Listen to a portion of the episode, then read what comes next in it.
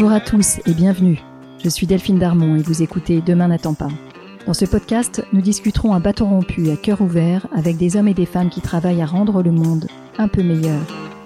Ils sont entrepreneurs engagés, investisseurs à impact, fondateurs d'ONG, artistes activistes. Ils repensent les industries traditionnelles comme la mode ou l'agroalimentaire. Ils agissent dans les domaines de la santé, de l'éducation ou de l'environnement. Ensemble, nous échangerons sur leur parcours, les raisons de leur engagement et sur leurs projets. Mon rêve, c'est que ces histoires nous inspirent et nous servent à trouver notre propre chemin pour passer à l'action. Je vous souhaite une très bonne écoute.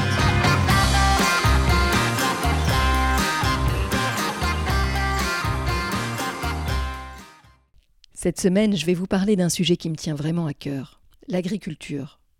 Pourquoi l'agriculture ? Parce qu'on en dépend évidemment pour se nourrir, mais aussi parce qu'elle est aujourd'hui en piteux état. Problème écologique, problème de santé publique, problème de souveraineté alimentaire, tout y est. L'agriculture est le sujet explosif du XXIe siècle. On a tout un système à réinventer et d'urgence. Alors vous comprendrez combien je suis heureuse de vous partager cette semaine un échange avec Perrine Hervé-Gruyer, cofondatrice de la ferme du Bec-Hellouin. Perrine fait partie de celles et ceux qui se sont activement attelés à penser et à construire un modèle agricole alternatif, pérenne, durable, faiblement dépendant des énergies fossiles et respectueux des hommes et de la terre. Et en plus, Perrine a soigneusement analysé ses résultats avec des labos de recherche, a transmis ce qu'elle a appris dans des formations et a partagé ses enseignements dans des livres grand public. Alors qui est Perrine ? En 2004, Perrine et son mari s'installent en Normandie et créent sans formation, en autodidacte, une micro-ferme devenue référence en matière d'agriculture naturelle. Pourtant, rien ne prédestinait Perrine à l'agriculture, elle qui était juriste internationale au Japon. Au départ, Perrine et son mari aspirent seulement à un nouveau mode de vie plus simple qui leur permettrait de nourrir leur famille. Au micro de Demain n'attend pas, Perrine raconte. Elle raconte comment elle est passée du jardinage familial à une vie d'agricultrice. Elle partage sans romantisme ce que cela implique de labeur et de sueur et revient sur les conditions économiques de cette agriculture sur de petites terres. Cet épisode est le troisième d'une série réalisée en collaboration avec l'Université de la Terre. Cet événement qui rassemble des milliers de personnes à l'UNESCO en fin d'année pour échanger sur les grands défis de notre époque et pour s'inspirer et pour agir. Je vous souhaite à tous une très bonne écoute et vous laisse avec Perrine. Bonjour Perrine. Bonjour. Perrine, je suis super heureuse d'être avec toi aujourd'hui. Tu fais partie des urbains qui à un moment ont tout plaqué pour devenir agricultrice. Oui. C'était il y a 20 ans maintenant. Ton mari et toi avaient créé une ferme avec la volonté d'être autonome, d'explorer une manière aussi naturelle que possible de cultiver la terre. Sans dépendance du tout aux énergies fossiles. Ou le moins possible. Ouais. Ton lieu, c'est la ferme du Bec-Hellouin. C'est devenu une référence en une vingtaine d'années, une source d'inspiration dans le domaine de la permaculture. Et aujourd'hui, 20 ans après la ferme du Bec-Hellouin, tu es en train de lancer des nouveaux projets, toujours dans le domaine de l'agriculture, toujours pour promouvoir une agriculture saine, respectueuse de la nature, et une agriculture qui permette aux agriculteurs et aux agricultrices de vivre de leur métier. Et là, on est au cœur des enjeux. Un énorme challenge, oui. Alors, on va se parler de tout ça, mais avant, Perrine, j'aimerais bien que tu nous racontes comment tu as grandi, quel était ton rapport avec éventuellement la terre et la nature ou avec l'engagement à l'époque, dans tes souvenirs d'enfance. Écoute, moi, j'ai grandi à Arras, donc une ville de 60 000 habitants en province. Pas forcément en lien direct avec la terre, mais c'est pas non plus, en tout cas, ça n'était pas à l'époque une ville qui fait de toi un urbain ou une urbaine pure. Donc j'ai eu cette chance de grandir dans une ville qui te laissait le confort d'une certaine urbanité et la possibilité d'être très vite au contact de la nature. Toute ma jeunesse, moi, a été empreinte d'engagement, mais d'engagement sportif, parce que j'ai découvert le basket très tôt, à l'âge de 6 ans. Et ça a correspondu à cette passion, je pense, que j'ai en moi, cette vibration qui fait que je m'engage à 300% pour quelque chose qui me plaît. Donc tout ça, ça, je pense, a impacté pas mal à la fois ma personnalité qui était sans doute déjà dans cette veine de passion, d'engagement, mais ça a véritablement beaucoup influé sur la façon dont j'ai grandi. Alors, pour autant, j'imagine que tu ne t'imaginais pas agricultrice. C'est un métier que tu connaissais ? Non, je ne connaissais pas. Si tu veux, je ne suis pas issue du milieu rural ni du milieu agricole. Moi, si je devais chercher dans ma lignée, ce sont mes arrière-grands-parents qui étaient des petits paysans, et même pas des paysans, des fermiers, donc à proprement parler, c'est-à-dire des ouvriers agricoles du quotidien, dans un petit village de montagne en Italie, tu vois, avant la Seconde Guerre mondiale. Donc on a tous quelqu'un dans notre famille qui nous ramène à la terre, mais c'était quand même assez éloigné, donc j'avais quand même cet attachement fort déjà à la nature et aux animaux, mais les animaux domestiques que je pouvais avoir à la maison, mais j'ai toujours eu ce lien très fort aux choses naturelles et aux animaux, donc la sensibilité était là. Alors tu commences comme juriste en droit des affaires, et tu travailles très très vite à l'étranger, tu te retrouves en Asie. Tout de suite, en fait, mon tout premier job, quasiment, dans le droit, ça a été à Tokyo, au Japon, tout simplement parce que je faisais une thèse, et c'était pour moi, qui suis une personne qui me nourrit, on va dire à 50% de terrain et à 50% d'intellect, de réflexion, c'était une horreur que de faire des études longues sans aucune pratique, sans aucune application, pas de terrain, tu vois. Donc je me suis dit, après 2 ans de thèse à peu près, il faut que je parte à l'étranger. À l'époque, il n'y avait pas Erasmus, on ne partait pas dans des pays qui t'amenaient à voir des cultures différentes, parler des langues différentes. Or, j'avais fait du droit international, donc tu vois l'aberration. Donc je me suis dit, je vais faire une pause dans ma thèse, je vais me trouver un job à l'étranger. Le premier job que j'ai trouvé, c'était au Japon. Allez hop, je suis partie à Tokyo pour y aller 6 mois à la base. Et voilà, je me suis laissée happer par l'aventure, et le fait de travailler, d'être dans l'engagement, ça me convenait beaucoup plus que d'être dans la théorie, quoi. Perrine, tu vis à ce moment-là à l'étranger, au Japon, dans une culture qui est très éloignée de la nôtre. Et tu vas rencontrer ton mari peu après, Charles, qui est marin, qui vit au contact de tribus amérindiennes et africaines. J'aimerais savoir comment ces années et comment cette rencontre avec Charles va changer ton regard, tes valeurs, tes envies. Ce qu'il m'a apporté et ce que son vécu m'a apporté, parce que j'étais déjà partie donc à l'étranger, j'avais cette ouverture d'esprit, cette curiosité d'aller chercher dans d'autres traditions, dans d'autres langues, dans d'autres cultures, d'autres comportements, toute la richesse, tout ce que ça pouvait nous enseigner, à nous occidentaux. Et lui, peut-être, a ajouté cette petite touche supplémentaire qui était d'aller rechercher en moi, en fait, dans quelque chose de plus authentique, de primitif, puisque lui avait été au contact pendant des mois, des années, avec des tribus, en fait, qu'il allait visiter, et il se mettait un petit peu à l'écoute de ce que ces personnes qui avaient refusé la modernité avaient à nous léguer. Qu'est-ce qui vous amène à rentrer et surtout à considérer la création de cette ferme ? Dans nos chemins séparés, on se rencontre tout à fait par hasard en France, alors qu'on est en transition l'un comme l'autre, avec cette volonté, chez l'un comme chez l'autre, de créer un mode de vie, de nous réimaginer un mode de vie beaucoup plus en accord avec nos valeurs et nos aspirations, qui n'étaient certainement pas, pour moi en tout cas, que de continuer à vivre dans des mégalopoles avec des tours en haut desquelles j'avais mon bureau, dans lequel je négociais des contrats au quotidien. Donc ça répondait à un besoin, ça faisait écho à qui j'étais, de se dire... Je vais m'affranchir de cette société de consommation, en tout cas tant que faire se peut, arrêter d'aller dans les supermarchés, revenir à quelque chose de plus cohérent, savoir d'où vient ma nourriture, ce que j'ingère. Ton aliment est garant de ta santé psychique comme physique, c'est une évidence dans beaucoup, beaucoup de traditions. Et là, j'avais envie de vivre ça réellement, quoi. Donc on a commencé à produire de la nourriture pour la famille, donc 3 légumes, un potager, typique, et on s'était installé en Normandie, puisque Charles est d'origine normande, et il avait déjà cette petite maison, et je m'étais dit, je vais aller à la ferme d'à côté, acheter mon beurre, ma crème, mes œufs, comme j'ai pu faire d'ailleurs à Arras dans mon enfance, avec ma maman. Et en fait, là, j'arrive en Normandie, dans les années 2000, début des années 2000, il n'y avait plus ça, il n'y avait plus. Alors je me suis dit, si ça n'existe plus, je vais le faire. Je vais le produire, on va le faire pour la famille. Et on a commencé tout simplement comme ça, en se disant, on veut produire des aliments de qualité pour nourrir sainement la famille. C'était ça, le postulat de départ. Quelque part, c'était pas un projet à mission, c'était, ça avait vocation à être un projet de vie personnel. Exactement. À ce moment-là. Exactement.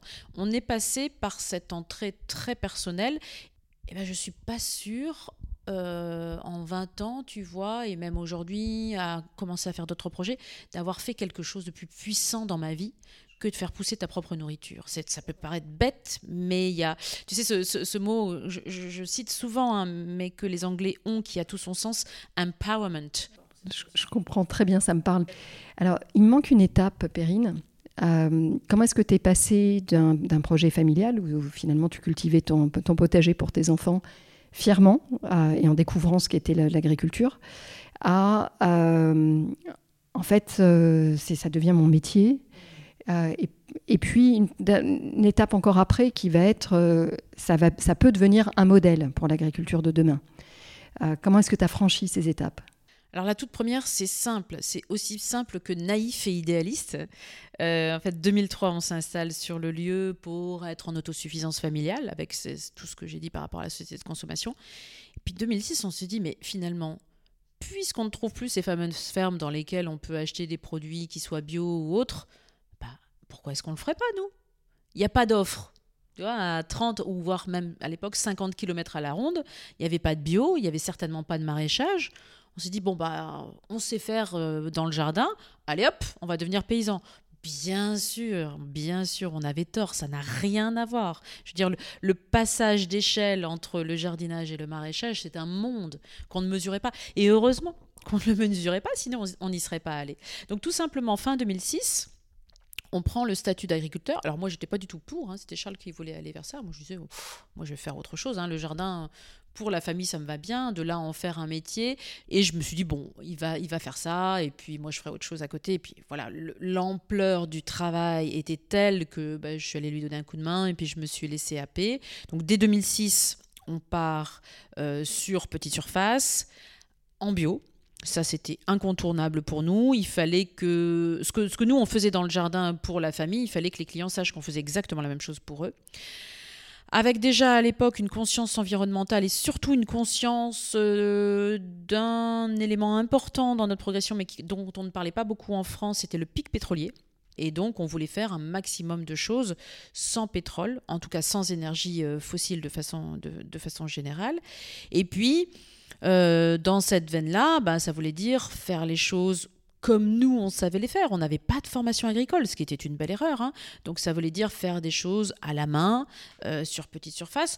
Et très vite, on s'est rendu compte que ce qu'on faisait, c'était plus l'agrandissement du jardin familial que la miniaturisation des fermes conventionnelles comme on pourrait les connaître aujourd'hui. Cette vision de l'agriculture sans pétrole était quand même assez avant-gardiste à l'époque. Est-ce que tu avais déjà conscience des tensions à venir sur les énergies fossiles et de ce que cela voudrait dire sur tes coûts de revient ? Je t'avouerai qu'à la genèse, pas forcément, parce qu'on n'avait pas cette conscience économique forte, ce qui a été un gros handicap pour nous d'ailleurs. On était, encore une fois, dans une démarche complètement idéaliste, un tout petit peu dogmatique, mais quand même pragmatique par rapport à cette conscience environnementale qui consistait à se dire oh ben, on va cultiver les saisons où ça marche bien, où il fait beau, et puis l'hiver, on ira faire autre chose, tu vois, pour gagner notre argent et faire vivre la famille. Mais bien évidemment, ça ne marche pas comme ça. Déjà, les quelques clients que tu arrives à fidéliser d'entrée de jeu, ils te disent « Bah non, moi, je veux manger toute l'année », ce qui se comprend. Et puis, tu te prends au jeu. Et puis, les cycles de la nature, tu ne laisses pas la nature tomber, entre guillemets, pendant quelques mois en te disant « Voilà, je pars en vacances, débrouille-toi ». Ça peut, hein, tu peux. Mais si tu veux être dans une logique de productivité, qui n'est pas du tout un gros mot, hein, pour moi, la productivité, l'intensité, c'est exactement ce qu'on faisait, surtout de petite surface, parce qu'il faut nourrir le monde, hein, il faut pouvoir assurer et être véritablement des centres de production alimentaire dans les territoires. Donc c'était pas du tout une visée économique. Et d'ailleurs, ça nous a bien manqué, cette conscience économique. On a été un peu rattrapés par cette réalité après, quand on a fait une activité complètement à titre principal, sans autre activité professionnelle, et qu'il a fallu véritablement dégager un revenu. Tu le dis très justement, tu es arrivé en voulant faire du bio. Ton projet a évolué au cours du temps et tu as été t'as été chercher beaucoup d'influences, tu t'es formé avec, je trouve, énormément d'humilité, hein, et tu as été vers une permaculture dans laquelle tu as ingéré un certain nombre d'influences. Est-ce que tu peux nous expliquer le bio versus la permaculture et la permaculture que vous avez définie à la ferme du Bec-Hellouin ? En fait, la permaculture, c'est pas du tout une technique, c'est un système conceptuel, c'est une boîte à outils que tu vas utiliser pour faire du système dans lequel tu produis, hein, si c'est de la production alimentaire, un écosystème. En gros, c'est du biomimétisme. Je vais voir dans la nature comment ça se passe. J'étudie les interactions, tu vois, les principes et les règles de fonctionnement d'un milieu naturel. Alors, des milieux vraiment naturels, sans que l'homme les ait touchés, on ne doit plus en avoir beaucoup. Mais on va se dire, on se balade dans une forêt, on regarde quelles sont les interactions entre ce grand chêne qui pousse et ce qui pousse à ses pieds, ce qui va grimper, s'accrocher, etc. Et on se dit, bah, là, il y a peut-être des choses à comprendre, la façon dont fonctionne le sol, comment se crée l'humus, etc. Et ces choses que l'on aura comprises dans un contexte naturel, on peut peut-être les appliquer dans un système de production. Que le système de production, ce soit la ferme, une entreprise, une école, n'importe quoi, on peut fonctionner de façon écosystémique. C'est une question de raisonnement, de logique. Donc quand on parle de permaculture, on parle véritablement de biomimétisme, on parle de concevoir un système pour qu'il fonctionne comme un écosystème, mais on ne parle pas forcément de production agricole, on ne parle pas forcément de production alimentaire. Donc c'est vraiment une boîte à outils qui te dit, ben voilà, si tu veux faire comme un écosystème, ben tu ne vas pas générer de déchets. Ou alors les déchets dans un système vont être les ressources des autres. Et donc cette permaculture, elle apporte un nombre de principes inspirés des écosystèmes dits naturels que tu vas transposer dans ton système à toi pour le rendre efficace économiquement. Donc économiquement parlant, un système créé selon les principes de la permaculture, il doit être viable. Il doit être environnementalement soutenable, durable, donc respecter le vivant. Et l'être humain doit s'épanouir au sein de ce système. Donc ça, cette permaculture, elle vise à créer des installations humaines qui respectent ce triptyque-là. Tu nous définis presque une philosophie en nous parlant de la permaculture. C'est exactement ça. Comment est-ce que tu passes d'un projet philosophique, d'une approche de la vie, à un jardin, enfin une terre, c'est plus qu'un jardin, à une terre que tu vas planter. Alors nous avions fait l'inverse, c'est-à-dire qu'on avait installé cette ferme que l'on disait bio, donc là on est certifié, pour répondre à ta première question, on est certifié selon une charte qui te dit bah, en bio tu as le droit de faire ça ou pas faire ça. La permaculture, on l'a découverte et elle nous a fait comprendre que dans ce lieu de production qu'on avait créé, dans lequel on semait des graines, ça produisait, on faisait du désherbage, on irriguait nos plantations, eh bien on pouvait très bien faire de ce lieu-là un véritable écosystème qui permettrait d'améliorer la biodiversité, donc la productivité, et que quelque part, il y a un travail d'équilibre, un travail de production qui se ferait tout seul avec ce que nous, on aurait implanté. Quand on s'est parlé une première fois, tu m'as dit, Perrine, le Covid, ça a été à la fois merveilleux parce qu'on a eu plein de citadins qui sont venus nous voir, donc on a planté, on a cru à plein de choses. Et en même temps, ça a été difficile parce que ces gens-là sont venus et ils sont partis. Et tu nous as dit tout à l'heure dans l'échange, on a sous-estimé cet aspect économique. Aujourd'hui, la ferme du Bec-Hellouin a été extraordinaire dans tous les enseignements que tu viens de nous livrer de façon un peu synthétique, et je pense qu'on pourrait y rester des heures. Elle s'est cognée sur le problème de ces réalités économiques. Est-ce que tu veux nous en parler et revenir aussi du coup sur ce que tu en as appris, qu'est-ce qui fonctionne et où est-ce que finalement, aujourd'hui, dans le monde actuel et dans ce que les consommateurs sont prêts à accepter comme prix de vente aussi, à quoi il faut renoncer aussi. Pour cette viabilité économique, oui, c'était un enjeu fort parce qu'encore une fois, quand on a commencé cette ferme, on était dans cette naïveté, cet idéalisme et même d'un point de vue économique, on ne savait pas très bien combien on pouvait prétendre gagner. Or, il fallait faire vivre la famille. Donc, bon an, mal an, en 2008, on rencontre la permaculture. Ça faisait déjà 2 ans qu'on cultivait. On tirait un peu le diable par la queue. On arrivait plus ou moins à tirer un revenu, mais c'était compliqué. Et puis, des scientifiques, tout à fait par hasard, en 2010, viennent nous voir et nous disent « C'est joli, votre truc, là. Il y a de la diversité. Manifestement, ça produit. Est-ce que vous en vivez ?» Gros point d'interrogation. C'est un petit peu dur. On travaille beaucoup. On en vit tout doucement. donc ils nous ont proposé de faire une étude technico-économique qui consistait à mesurer tout ce qui entrait et sortait de la ferme, si on devait l'appeler comme ça. En gros, est-ce qu'on produisait et est-ce qu'on arrivait à en tirer un revenu décent? Donc on a pris conjointement un postulat de départ qui était très inspiré de l'expérience des maraîchers parisiens du 19e siècle. On s'est dit on va isoler 1000 m² de production sur la ferme et voir sur ces 1000 m² si on arrive à produire suffisamment pour vendre et tirer un revenu pour faire vivre une personne. Quand on dit faire vivre une personne, on n'entend pas payer un salaire tel qu'un employé aujourd'hui pourrait l'avoir, parce que là, avec les charges et tout ça, on s'envole, c'est de la folie. Donc, est-ce qu'on installerait, comme on dit, un exploitant agricole sur ces 1000 m² cultivés? Donc, pendant 5 ans, on a mesuré exactement ce qu'on faisait, combien de temps on mettait à désherber, arroser telle planche, combien de kilos produisait cette culture, etc., etc. Et c'est avéré que oui, le postulat de départ se vérifiait, c'est-à-dire que sur 1000 m² cultivés, on arrivait à faire vivre relativement décemment une personne. Alors, relativement décemment, qu'est-ce que ça veut dire? Ça veut dire qu'on avait pris un équivalent SMIC à la base.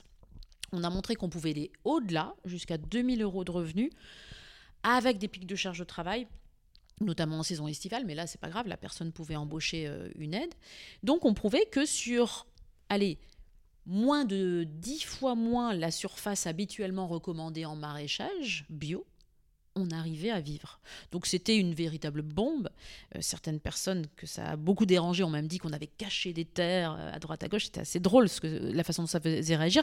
Mais l'intérêt de ça, c'est que ça a fait réagir et réfléchir et montrer aux gens qu'un système complètement à contre-courant pouvait ne pas être si aberrant que ça. Ces petits espaces de production, logés dans des endroits bien précis en termes d'aménagement du territoire, c'est un véritable trésor. Et ça t'évite d'aller faire des kilomètres à des aliments qui se baladent d'un endroit à l'autre pour partir des champs, arriver dans des usines d'agroalimentaire. Aujourd'hui, en France, 90% de la production agricole d'un département est exportée. Il n'y a pas un département qui garde plus de 10% de sa production agricole. Pourquoi ? Peut-être que parfois, l'export, il se fait juste dans le département d'à côté, pour aller justement dans l'usine agroalimentaire d'à côté. Mais déjà, sur cette production agricole, tu as beaucoup d'agriculture de rente, comme on l'a mentionné tout à l'heure. Nous, en Normandie, c'est le blé qui part à l'export via le port de Rouen et du Havre. 80% de la production de blé qui part comme ça à l'export. Et c'est le système qui a fait ça. Ce n'est pas une volonté des agriculteurs de se dire « je veux exporter ». C'est parce que c'est ça qui rapporte un revenu. Et sans ce revenu, les agriculteurs ne vivent pas. Aujourd'hui, les agriculteurs ont une part importante de leur rémunération mensuelle, annuelle, et comme tu veux, de leur rémunération qui vient de la PAC. Et quand je dis une part importante, dans beaucoup de régions, c'est 70% du revenu des agriculteurs qui est composé finalement de subsides, du no-ball. Alors ça s'est passé de 2010 à 2015, cette étude, et donc le postulat de départ a été prouvé, donc c'était hyper intéressant. La grosse difficulté, c'est qu'aujourd'hui, le contexte économico-énergétique a littéralement fait voler en éclats ce modèle qu'on avait intitulé le modèle de micro-ferme. Il n'y a pas de problème, le modèle marche toujours, mais économiquement, c'est là qu'on atteint des limites aujourd'hui, là, en post-Covid, comme tu le rappelais tout à l'heure. Et c'est comme si en quelques mois, de façon assez stupéfiante d'ailleurs, ce Covid, où c'est les effets très souterrains, on ne les voit pas forcément, ont littéralement fait voler en éclats le paysage de cette petite agriculture de proximité. Alors, de l'extérieur et sans connaître les subtilités du modèle économique, tu aurais pu t'attendre à ce que l'augmentation des coûts énergétiques vous soit favorable? On aurait pu, parce que notre agriculture n'est absolument pas basée, contrairement à la grande agriculture, sur cette dépendance au pétrole. Mais pour autant, c'est toute la chaîne qui est impactée. La logistique, le fait d'aller acheter des matières premières, le coût de la vie de façon générale a augmenté. Le gros problème, c'est la commercialisation. On comprend toutes ces difficultés-là et en même temps, on ne peut pas renoncer à l'apport de ces structures dont tu nous as vanté tous les mérites et qu'on comprend bien. Où est la lumière à la sortie du tunnel? Comment est-ce qu'on va réussir à les pérenniser? Il y en a une, mais je remets un petit coup d'ombre d'abord, parce qu'il y a un autre élément qui est à considérer pour comprendre la solution que j'aimerais apporter après. c'est qu'il y a eu toutes ces crises, et en plus on est dans une crise littéralement, non pas conjoncturelle, mais structurelle du monde de l'agriculture, qui ne date pas d'hier. On est tous au fait de ça depuis longtemps. Les responsables syndicaux, quels qu'ils soient dans le monde agricole, le crient depuis fort longtemps, mais là on est très conscient en 2023 qu'on a un vrai problème de renouvellement des générations. On a d'ici 2030, donc dans 7 ans, 50%, quasiment 50% de la population agricole qui part à la retraite, avec un renouvellement qui n'est même pas égal au 10e de ça.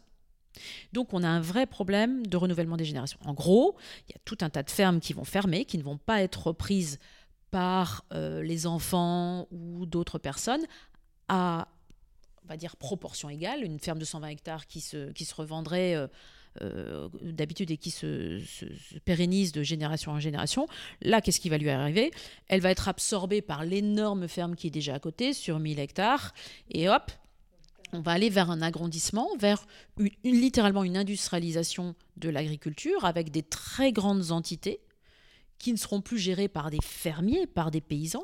C'est gérés par des propriétaires fonciers qui vont faire appel à des sociétés de prestation de services qui vont venir faire les travaux agricoles. Mais si tu veux, ce lien charnel avec la terre, sans entrer dans aucune caricature, ben, il ne sera plus là. Donc, pour renouveler ces générations, pour attirer des gens vers le métier, il y a une voie qu'on a vue se dessiner lors de la genèse de ces micro-fermes, c'est ces nouveaux agriculteurs, ces gens qui sont...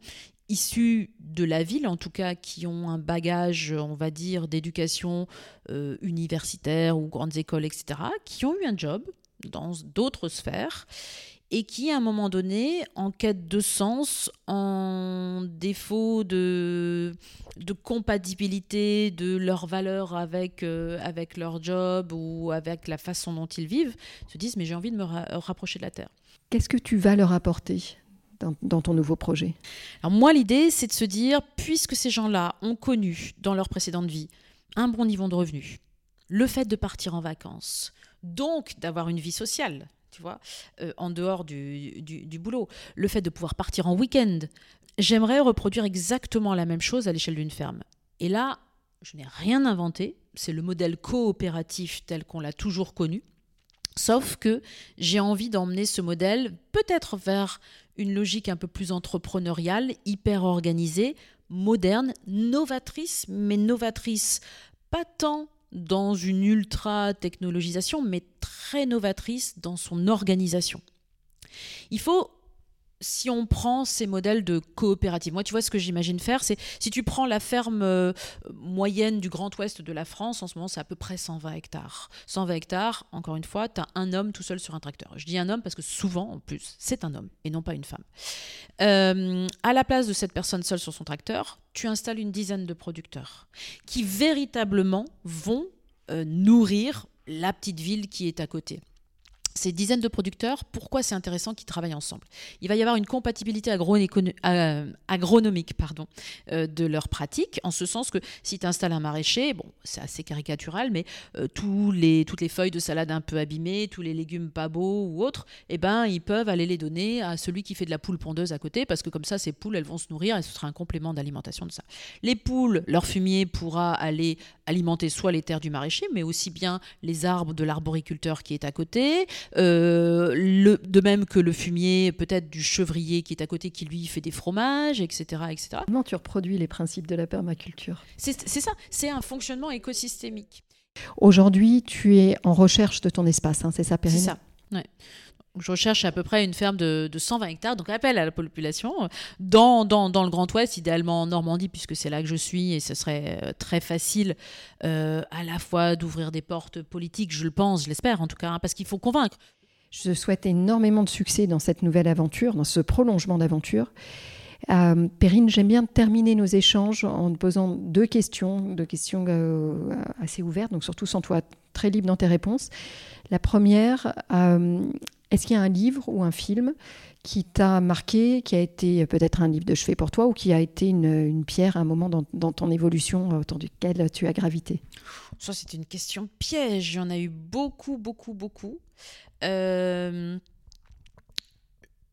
Je ne saurais même pas lequel citer immédiatement, tellement ça a été important.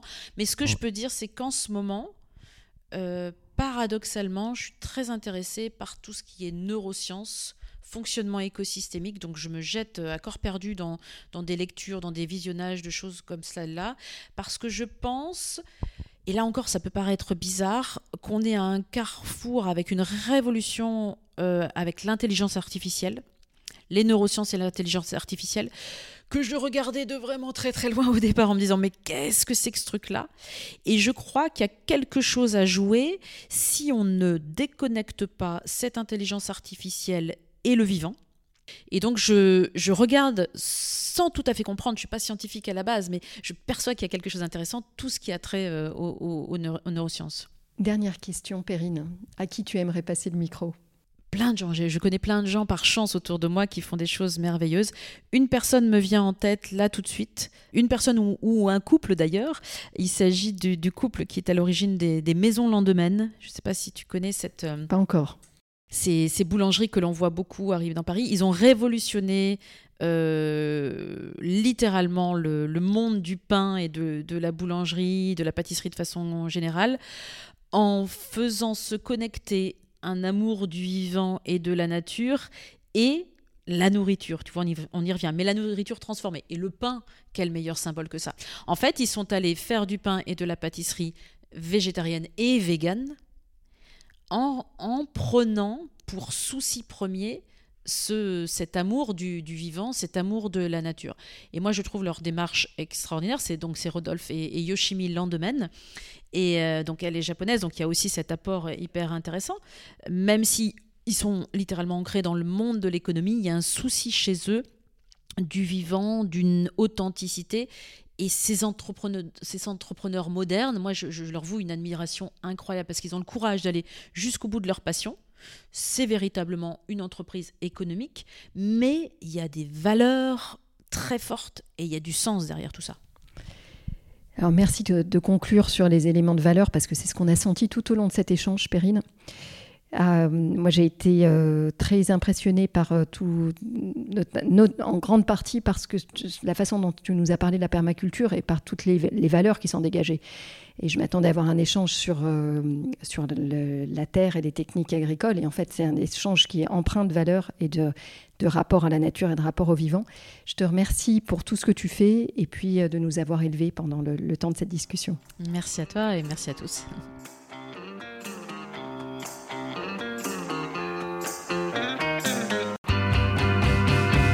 Un grand merci de nous avoir écoutés jusqu'ici. J'espère que cet épisode vous a plu. N'hésitez pas à nous laisser vos commentaires ou suggestions d'invités sur Instagram. Enfin, si le podcast vous a plu, allez vous abonner et notez-le 5 étoiles, bien sûr, sur Apple Podcast. Vous pouvez même demander à vos amis, à vos enfants, à vos voisins, aux amis de vos amis, aux voisins de vos voisins, de mettre une note au podcast. C'est comme ça seulement que Demain n'attend pas gagnera de la visibilité et sera trouvable sur les plateformes. Alors je vous dis à très bientôt pour un nouvel épisode.